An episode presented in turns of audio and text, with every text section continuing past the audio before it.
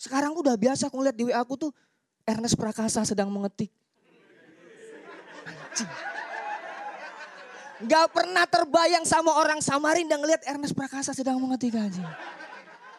Gubernurnya aja gak ada. Panji Pragiwaksono mengirim stiker.